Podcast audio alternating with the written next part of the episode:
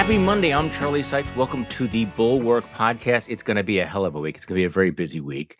In case you're just, catching up, we're getting juicy new details about Vladimir Putin's kleptocracy, which turns out to be just as bad as you thought it was. We have an even more extraordinary look at what Tim Miller calls the MAGA trashiest police report in history, which raises the question, is Corey Lewandowski really a murderer, or did he just pretend that he is to get chicks? Tim's piece actually has a link to the police report. I mean, you think you know the story. You think you know the story of Corey Lewandowski and the woman named Trashelle, but no, it's not. Trust me. And because everything comes all at once, we're also learning more about this mega grift of the now defunct media company Ozy, which I'm obsessed about. More reminders about the awfulness of Facebook. Meanwhile, the Democrats are continuing their brinksmanship, and activists are behaving very badly in bathrooms. So with that segue, welcoming my colleague, fellow podcast host, Mona Charen. Happy Monday, Mona. Hi, Charlie. Always a delight to be with you. Well, just a quick reminder that if you do join Bulwark Plus, you have access to my daily newsletter, The Morning Shots. You also have access to Jonathan Last, Triad, and all of our other podcasts in addition to this one, including Mona's, Beg to Differ. And you've had some great guests on lately, and I know that that's become really, I think, one of the go-to places for really civil conversation in dramatic contrast to my podcast. Yeah, that is not true. I do not believe you've ever gotten an explicit rating. Well, that is true. That part is true. But yours is very civil. I have to say, we haven't quite lived up to our title, which is Beg to Differ. We do sometimes disagree, but unfortunately, because of the dangers to the republic, we find ourselves, two of us center right, two of us center left, find ourselves much more often in agreement about the dangers to the society we're in than disagreeing. But so be it. I'm concerned that may not last, but maybe we'll set that aside for a moment, because things have become a little bit difficult lately. So, okay, should we start off with a little bit of palate cleansing? Yes. The weekend soundbite. Let's start off with Congressman Madison Cawthorn, who really never disappoints. And I don't know what Madison is running for, but clearly he's decided he's going to position himself as a deep thinker about all things theological. This is Madison Cawthorn. Christians are supposed to be laissez-faire. We're not supposed to really, truly be involved in government or whatever's going on. I encourage you, look back into the Old Testament. Look at David. Look at Daniel. Look at Esther. Look at all of these people who influenced the governments of their day to uphold Christian principles. Okay. This would come as breaking news to Esther and King David that they were upholding Christian principles. Yeah. Yeah, there's a lot of universities, Charlie, have remedial classes for students who need to be brought up to speed on basics like, math and reading and so forth. Maybe we should have that for members of Congress, yeah, just little up to speed on, like basic facts. Yeah, there was this little thing called Christianity that debuted around the year zero, right? And Judaism was its precursor. And never mind. We know what he meant, right? In that word salad, he wrote down some names from the Old Testament, and he's sort of going through. And it would be interesting to know what Madison Cawthorn's definition of Christianity actually is. You know what, Tony? Though, let me just say this about Madison Cawthorn. This is actually, I know you're joking and everything, and it is ridiculous, but it's also deeply disturbing. Anybody who cares to look into who this guy is will find out that he's pretty much of a reprobate. He committed sexual assaults. He was in college, which he only attended for like half a semester. He has about half a semester of college under his belt, and he worked in a Chick-fil-A or the equivalent. He has no background. What he does have is disturbing, and the wise voters of North Carolina saw fit to put this very disreputable person in the Congress purely on the strength of his loyalty to Trump. It is unbelievable. Well, speaking of the idiocracy, and we're referring to the voters of North Carolina, unlike the voters of Tennessee, who elected Marsha Blackburn to the United States Senate. You know, and I'm really kind of tempted here to kind of, you know, poke at our good friend David French, because he vouched for her, like how great Marsha Black. But I am in no position to do that. I, sitting in Wisconsin with Ron Johnson, cannot throw stones. So we sort of have this mutual standoff. You have Marsha Blackburn, I have Ron Johnson. Okay, can we call it even? I think so. So did you hear Marsha Blackburn over the weekend talking about the infrastructure reconciliation packages? Lay it on me. If not, here is the deep thoughts of United States Senator Marsha Blackburn. The Build Back Better agenda has become the Biden Build Back Broke agenda. And the American people have figured out that what they're trying to do is institutionalize socialism. They're trying to do a takeover of the country in one vote.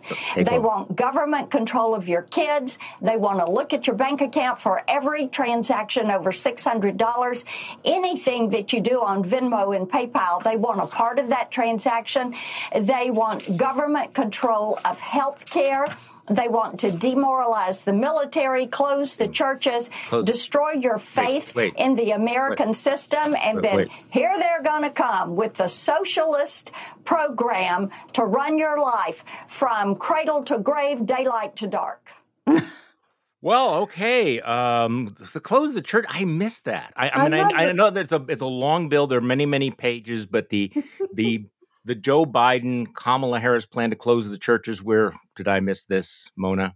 Bring me up to date. Charlie, the don't you love the subtleties of the arguments that they're trotting out? By the way, she is echoing Madison Cawthorn. So, you know, the ends meet, because remember when he was at CPAC and he said the reason that he was opposed to vaccines is that if people, there was an effort by the Biden administration to knock on doors and tell people that there was how they could access the vaccine if they And Cawthorn said that this was actually a clever scheme to have people come and confiscate your Bibles and your guns. Yeah, this is a theme, right? I mean, they hate America, they hate you, they hate capitalism, they hate freedom, they hate God, and you're a victim, and therefore that's why you need to put me in power, because I will protect you. And you know, parties always have had some people on the fringes who sounded like this. Yes, and so, and they would be an embarrassment to the mainstream types, you know, who would sort of roll their eyes and say, well, I wouldn't put it that way, you know. But now those people are very much in the center. They're in the saddle. And it's anybody who's reasonable, who's thoughtful, who recognizes any degree of nuance, who is not welcome. I mean, those people are traitors, rhinos, cucks, etc. And it is just amazing to watch this degradation of intelligence and reason. By the way, you know, the fact is there are polls showing that on both sides of the political spectrum, people believe ridiculous things about the other party. Right. I mean, widely so, right? So they believe, you know, a lot of Democrats believe that most Republicans are fascists, and a huge number of Republicans believe that Democrats are all socialists and anti-God and the rest of it. So it is, you know, it's we're in perilous waters here.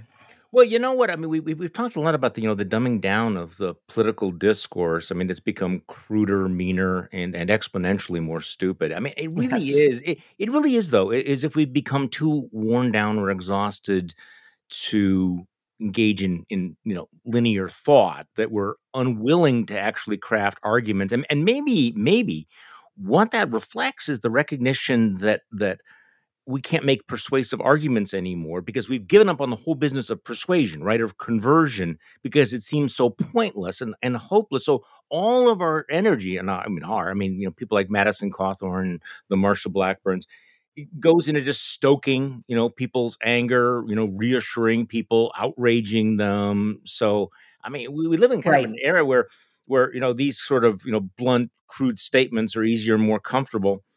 and more likely to be successful and get you clicks and campaign contributions than the heavy lifting of actually trying to make a case to change someone's mind. So this is possibly a lesson in be careful what you wish for. I know. Because, you know, for so long, like pretty much my entire adult lifetime, I've been hearing that one of the huge problems in American politics is the influence of big donors. Yeah. And that big donors were distorting the process and that the people were not getting what they wanted because of the influence of these nefarious big donors. And I would wager that if you ask the average American whether this is the case, they would absolutely think so. And yet we now live in an era where the majority of fundraising is being done by small donors. And guess what? The way you appeal to small donors turns out to be even more destructive and dumbing down and incendiary than the way you appeal to big donors. And so now Right. They have every incentive to make people angry, to make people afraid, because that's what gets them to go to their credit card. Right. And you can do that by engaging in a word salad that makes no sense whatsoever, but there's no downside for these folks. And in fact, there's all sorts of incentives. Yes. So Mona, since we've decided we're going to wade into deep thoughts this early in the podcast, usually I try to warm up, but I'm sorry. We're going there. I was actually making notes for something that I may write in the future about our culture of grift. And this feels like it relates to all of this because it's not just politics. I mean, this is the thing. You know, we the old cliche is that politics is downstream from culture. And I've always believed that that's true. It's also true in terms of the dumbing down of our culture or the willingness to believe lies or just being, you know, credulous. So, you know, if somebody wanted to come up with a name for our era, I think, you know, it was the Gilded Age. We're kind of the grifted age. And I was thinking about this, reading about the latest story about Ozy Media, which is the latest, you know, mega scam where it turns out that most of it's fake. I mean, there was something there, but you had all these famous people that vouched for it. And then when the New York Times looked at it, they basically said, yeah, it's pretty much all bogus. And this comes after the whole Theranos scandal. And again, think of all the famous people that thought that was a great thing, turns out to be a fraud, or the Fyre Festival, you know, the Fyre Festival being the classic example, or all the billionaires that put money into WeWorks. You know, there's some pattern here of not just the fact that there are scammers and hoaxsters out there, because there always have been.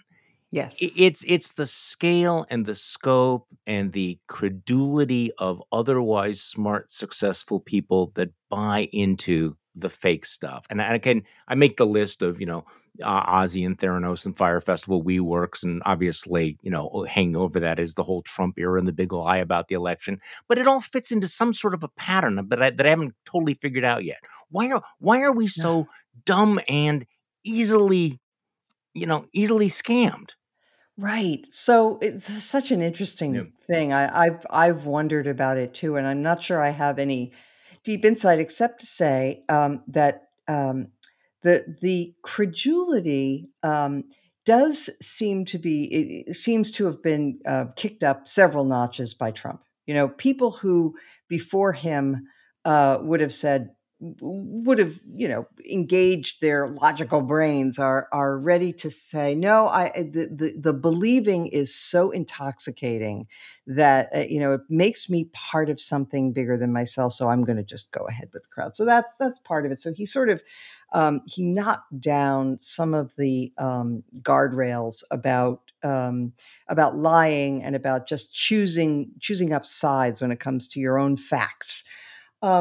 But regarding all these other grifts, you know, you say, right, you know, we've always had hucksters and, you know, just read Huckleberry Finn, you know, and I mean, it's all in there. And that's for sure.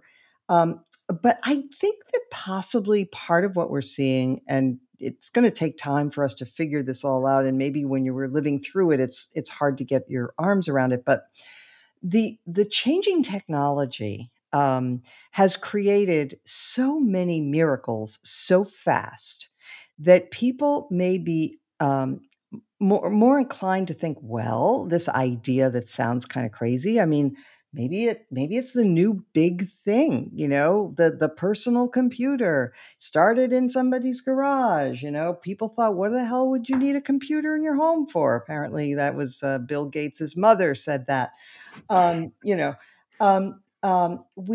had, you know, Uber, we've had, of course, Twitter and Facebook and all of these things that were just created ex nihilo. And suddenly they're multi-billion-dollar enterprises. And maybe a lot of these smart people you referred to who got taken in by some of these scams really don't quite understand how these new things, actually work. Obviously. And right. And so actually, do you remember that when they had a bunch of tech execs up on Capitol Hill and somebody was crossing, one of the bad. Senators was asking Zuckerberg, well, but you don't charge your customers. So how do you make money? Oh, God. What was this? The senator that asked, like, what are you going to do about Finsta? Yeah, Finsta. Finsta is a fake account. Well, that's it. And there's that fear of missing out. And then there's apparently some sort of, an elite groupthink where people, if one famous person endorses something, that other people will go, well, if so-and-so is on board, then I'm going to be on board. Because when you think about it, among the many weird things that we've seen in our lives, watching somebody as smart and savvy and sophisticated and skeptical as George Shultz, get dragged into Theranos. You go, okay, what's going on there? Yeah. Or Steve Jobs' wife, gets drawn into Ozy. The owner of the Milwaukee Bucks was the chairman of Ozy. I mean, these are people who are hard-headed business people in other contexts, but you're right. It's like, here's the cool stuff that's going on right now, and I don't want to miss out on that, I guess. Yeah, yeah. And also, no offense to people who are getting on in years. I mean, I'm no spring chicken myself, but that fear of missing out that you mentioned, when you get into your 80s and 90s, maybe you figure, I'm gonna sign on with this new thing, and be with it. Maybe that's it. Now, look, I do think that Donald Trump has been an accelerant of all of this in terms of disinformation and breaking down the guardrails.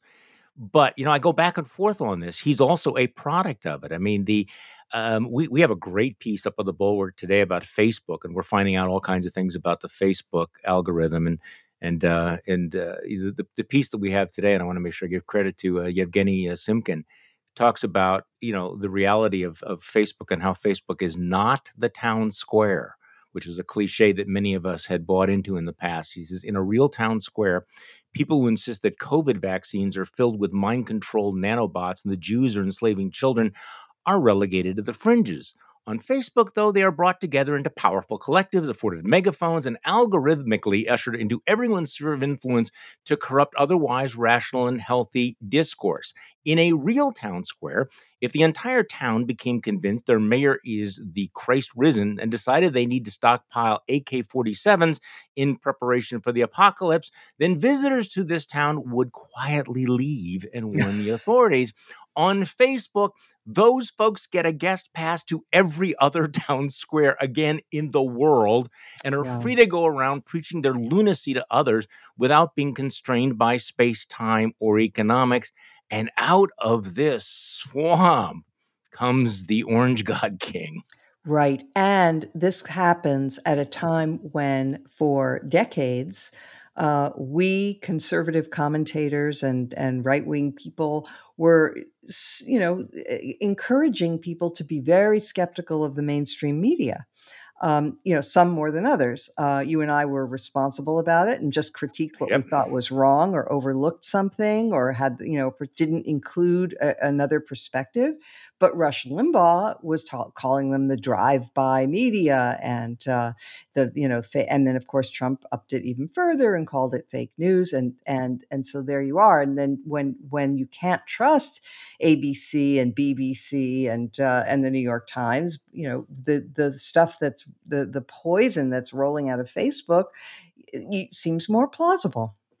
So let's talk about where we're at right now. And I feel the need to, I was on one of the cable shows yesterday and talking about the danger of this game of political chicken the Democrats are playing right now. And I feel the need to constantly remind people that the reason why we are issuing these warnings is because if the Democrats choose this moment to implode, then you can count on a Republican Congress and perhaps a second Trump term. And I don't think that's an exaggeration. That if, in fact, Democrats do believe that we are facing an existential crisis, a rolling attack on our democratic institutions, this is a terrible time to break up that coalition and to, embrace sort of Freedom Caucus tactics. But I got a whole bunch of blowback when I said I was getting Freedom Caucus vibes from yesterday, from last week. But I have to tell you, Mona, there's a lot. I am feeling a little bit of PTSD watching the Progressive Caucus say, maybe nothing is better than something or whatever. We're going to kill this bill. We're going to hold this hostage.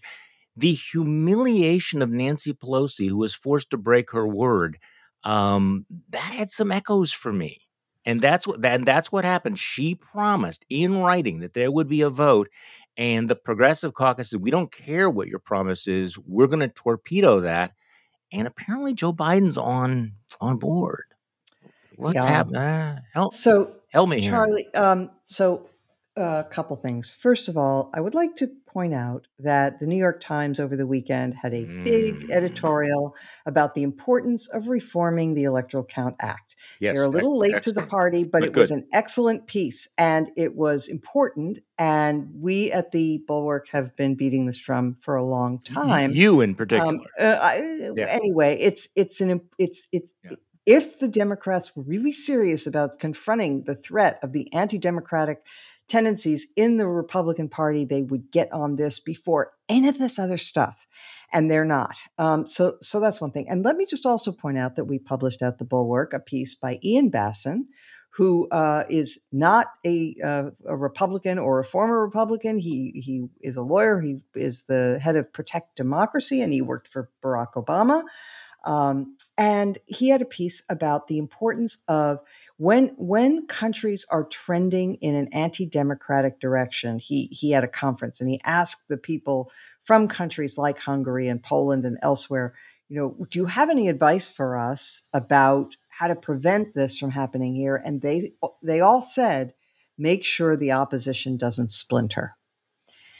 And, that is what we're witnessing right now. We have a moment here where the threat from the anti-democratic and authoritarian right requires the center left and the left to come together for the sake of the country. And the left does not seem to have that as their primary goal. They are so, sort of blinkered and in their approach where they only can see what their goals are. And by the way, $3.5 trillion. The Barack Obama stimulus thing that happened during a huge financial crisis was what, $800 billion?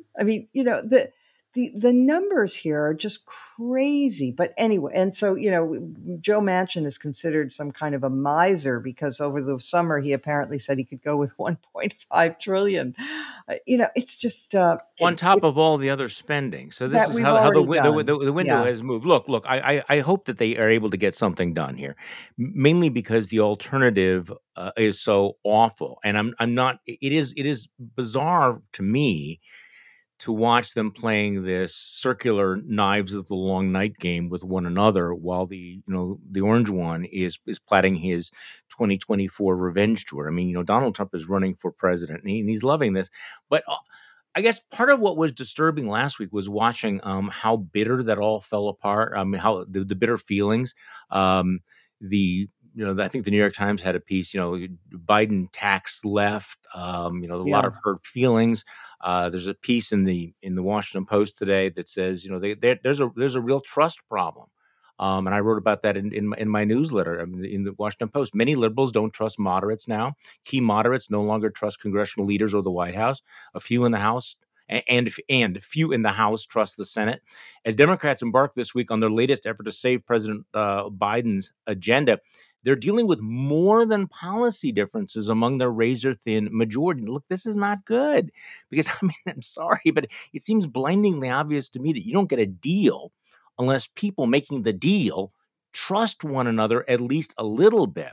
And I know that the hive mind out there is, beating the crap out of Kyrsten Sinema, but maybe you ought to pay attention to a centrist senator from a key swing state when she says, look, you guys made promises. You broke the word. We had good faith negotiations, and these require trust. Let me hear her statement. Over the course of this year, Democratic leaders have made conflicting promises that could not all be kept and have at times pretended that differences of opinion within our party did not exist, even when those disagreements were repeatedly made clear directly and publicly.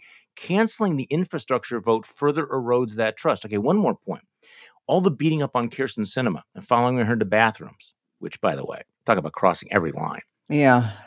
There are also moderates in the House where there's very little, margin for error, who are also furious. You got this Josh Gottheimer from New Jersey, who, signed this commitment. He was promised that he would get a vote, and he is just furious. And he is comparing the squad to the Freedom Caucus. And they said that he says, we can't let this small faction on the left destroy the president's agenda and stop the creation of 2 million jobs a year.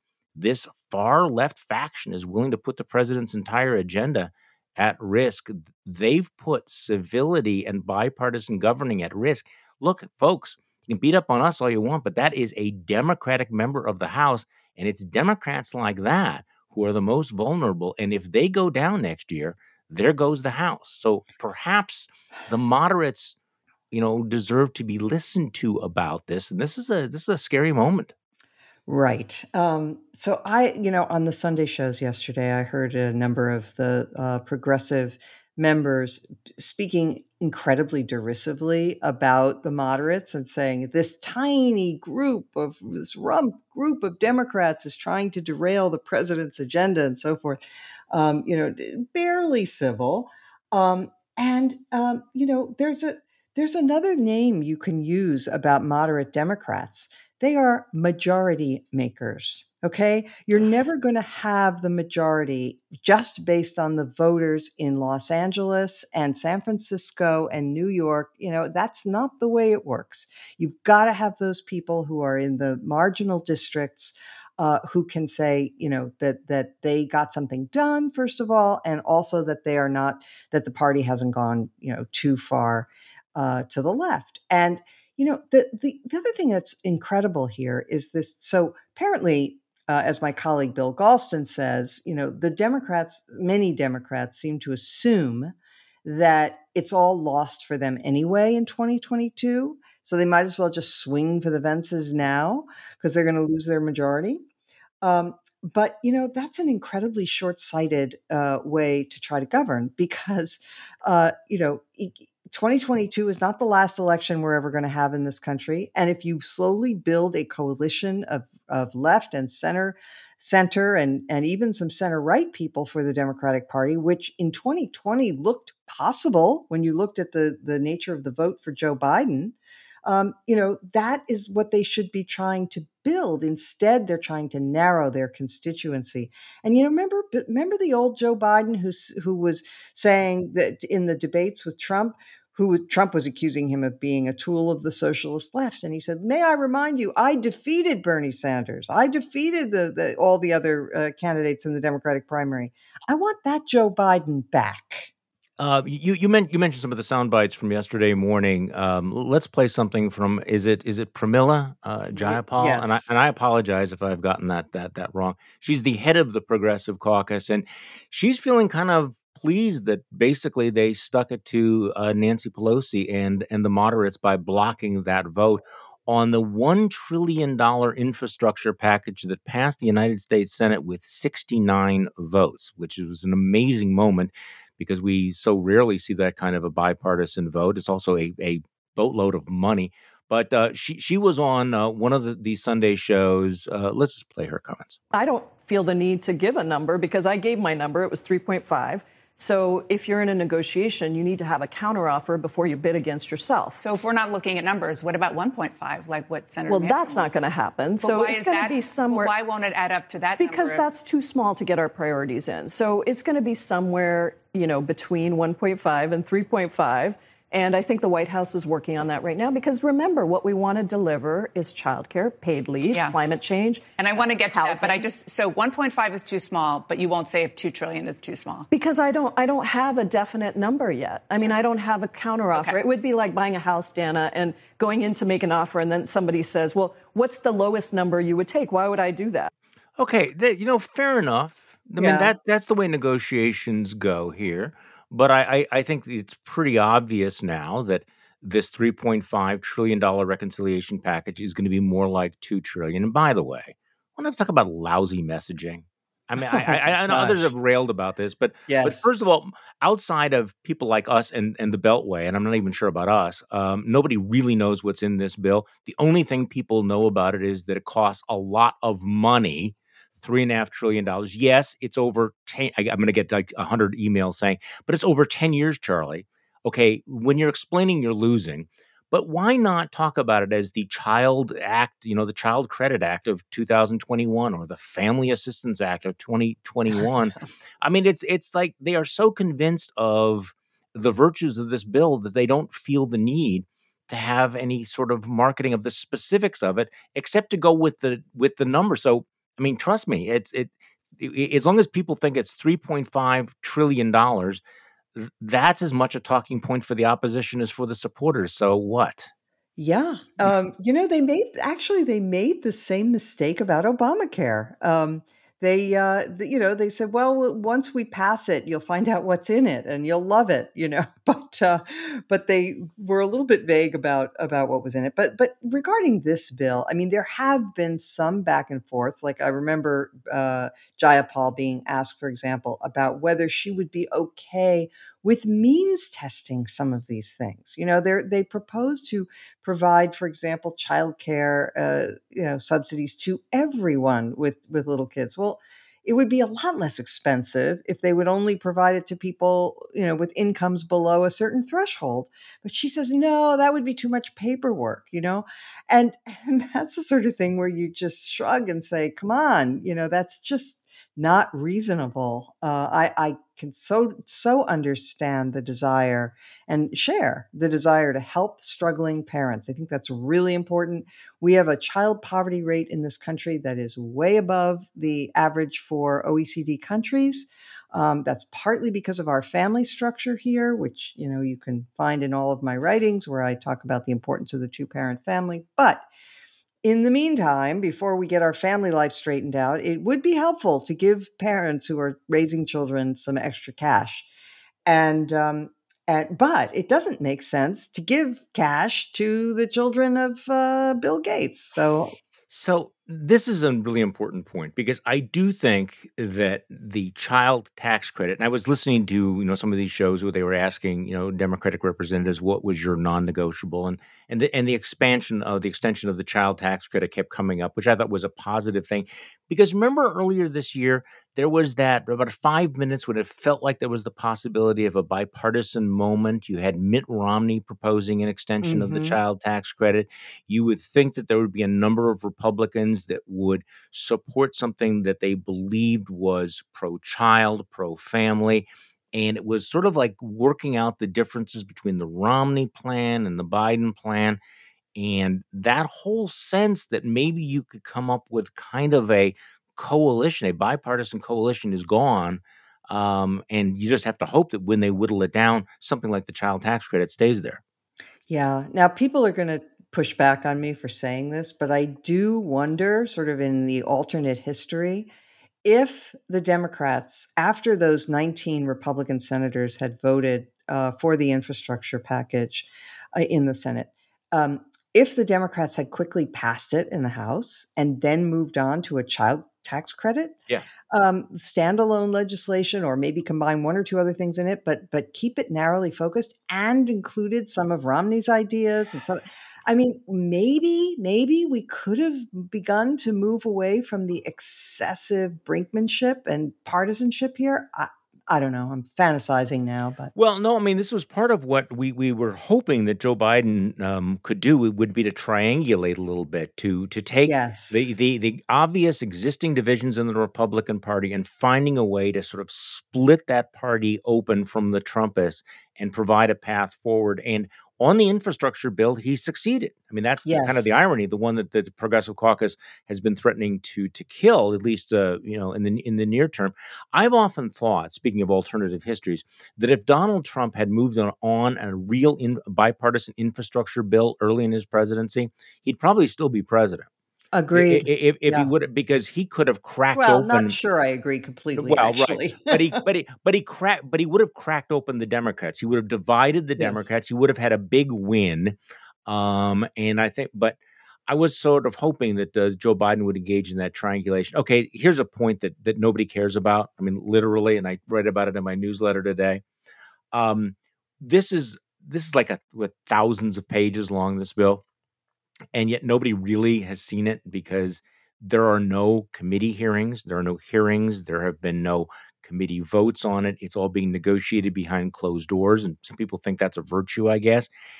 The irony is that back in 2017, all of the Democrats proposed the bill, no hearings, no vote bill.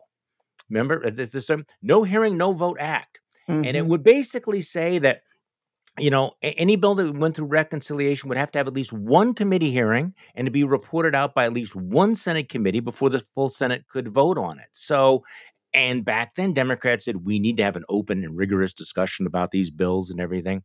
And of course, Republicans killed that, right? Because they were in control. Well, last week, I don't know if you saw this, Republicans are proposing, wait for it, the exact same bill. As Democrats attempt to ram a multi-multi-trillion-dollar tax and spend spree through Congress with budget reconciliation, a group of GOP senators led by Senators Mike Braun, Richard Burr, and Jim Inhofe are introducing a bill to require that reconciliation bills receive a full hearing before votes can occur. And they're calling it the no hearing, no vote bill, and point out it was first introduced in 2017 by Senator Chuck Schumer and 39 Democrats. Okay. So here's my take on this. This is really a good idea because, the alternative is this is a lousy way to run a democracy. Trillion-dollar legislation should not be negotiated in secret. I mean, you should have debate. You should have legislative process, give and take. You have sunshine on the details. But, of course, this is the age we're living in. It's like these bills were not actually offered in good faith. Right. You know, they're trolling at this point. It's all performative. It's all just a matter of whose ox is being gored. And let's be honest about it. Everybody out there, you don't care unless it's the other guy is rushing through his mega bill in the middle of the night, right? So it's one of those laws of politics that nobody cares about process. Right. But arguably, and I think process is the first cousin to the rule of law. And once process breaks down, the rule of law is also in danger. You know, this big story over the weekend about the Pandora Papers and right?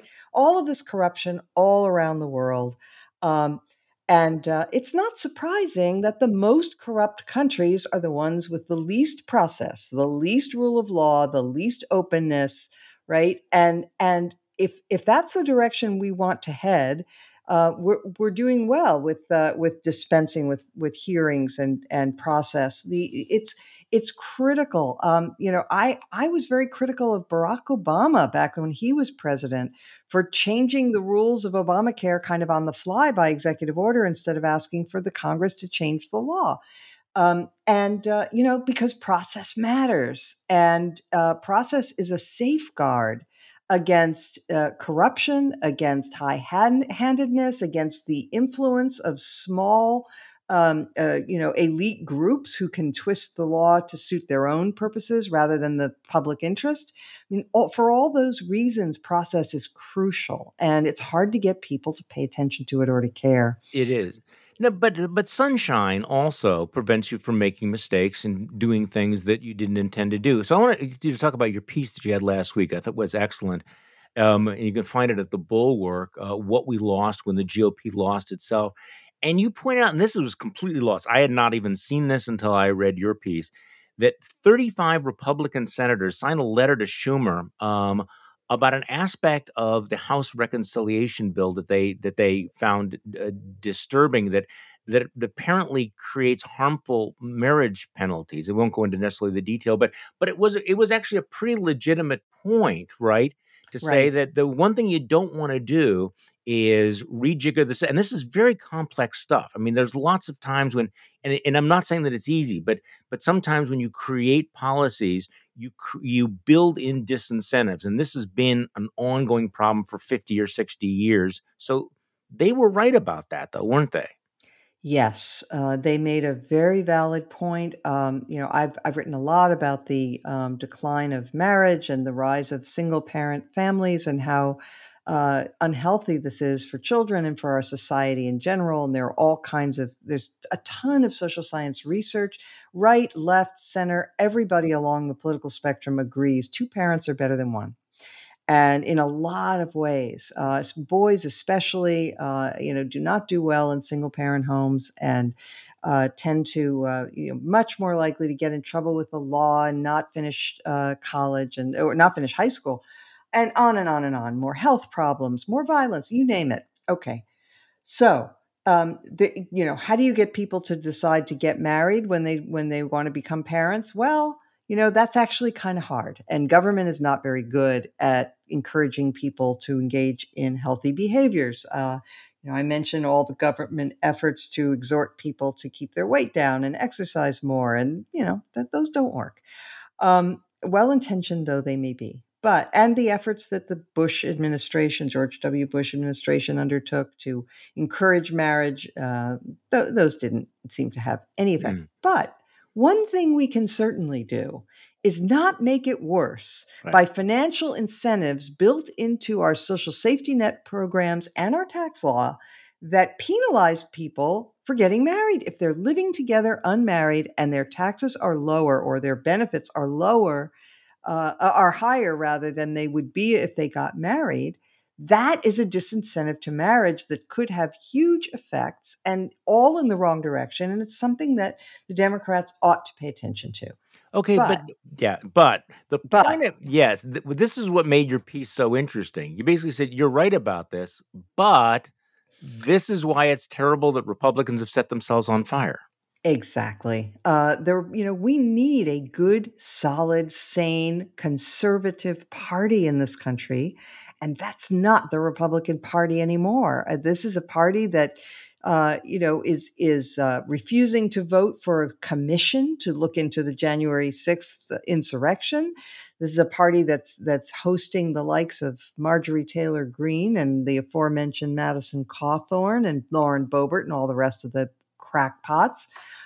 This is a party that is passing legislation to make it harder to vote and to make it easier for Republican legislatures to overturn the will of the people. When you do all those things, you discredit the entire party. You discredit the Republicans and make people think, well, they really don't have the best interests of the American people at heart. They're all about power, or they're all about something, that being a personality cult. And so their good points about, marriage penalties are not going to be taken as seriously in this sort of an environment. And that is a tragedy. Yeah, this is part of the problem that, we've said this before, and I think it bears repeating. This country needs two rational, serious parties. There's always going to be that push and pull.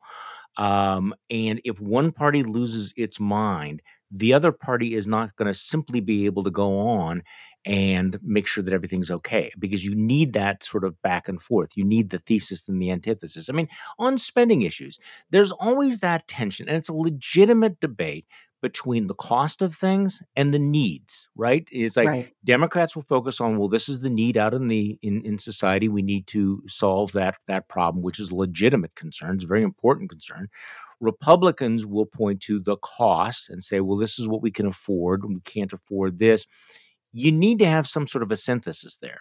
And if one party decides that it is going to embrace its inner lunatic, then you don't have that back and forth. And so you will lose, you don't necessarily just lose the idea, but I think you point out that today's Republican Party has forfeited the benefit of the doubt. Yeah. Right. I mean, this is part of it is you can't, you will only listen to someone's argument if you think that it's offered in something like good faith. And that's exactly. Hard to do with the modern Republican Party. Exactly. This is a party that just last week, was it that Mitch McConnell said that he was going to filibuster a standalone bill to raise the debt limit? This is so nihilistic. I mean, yes. Yeah. I mean, that is just so irresponsible. And, you know, I heard Pat Toomey on one of the shows, who I used to respect, but I heard him making this completely ridiculous argument that this was for Democrats spending and it had nothing to do with the Republicans. Well, that's just not true. It's for paying bills that have already been racked up. And they were certainly part of increasing the deficit, the Republicans, by their big tax cuts. So it's completely irresponsible. In the 4 years of the Trump administration, they added more than $7 trillion to the national debt. Yeah. And this is the political party that had for years claimed to be the party of fiscal conservatism. So this is the height of hypocrisy, but also then nihilism.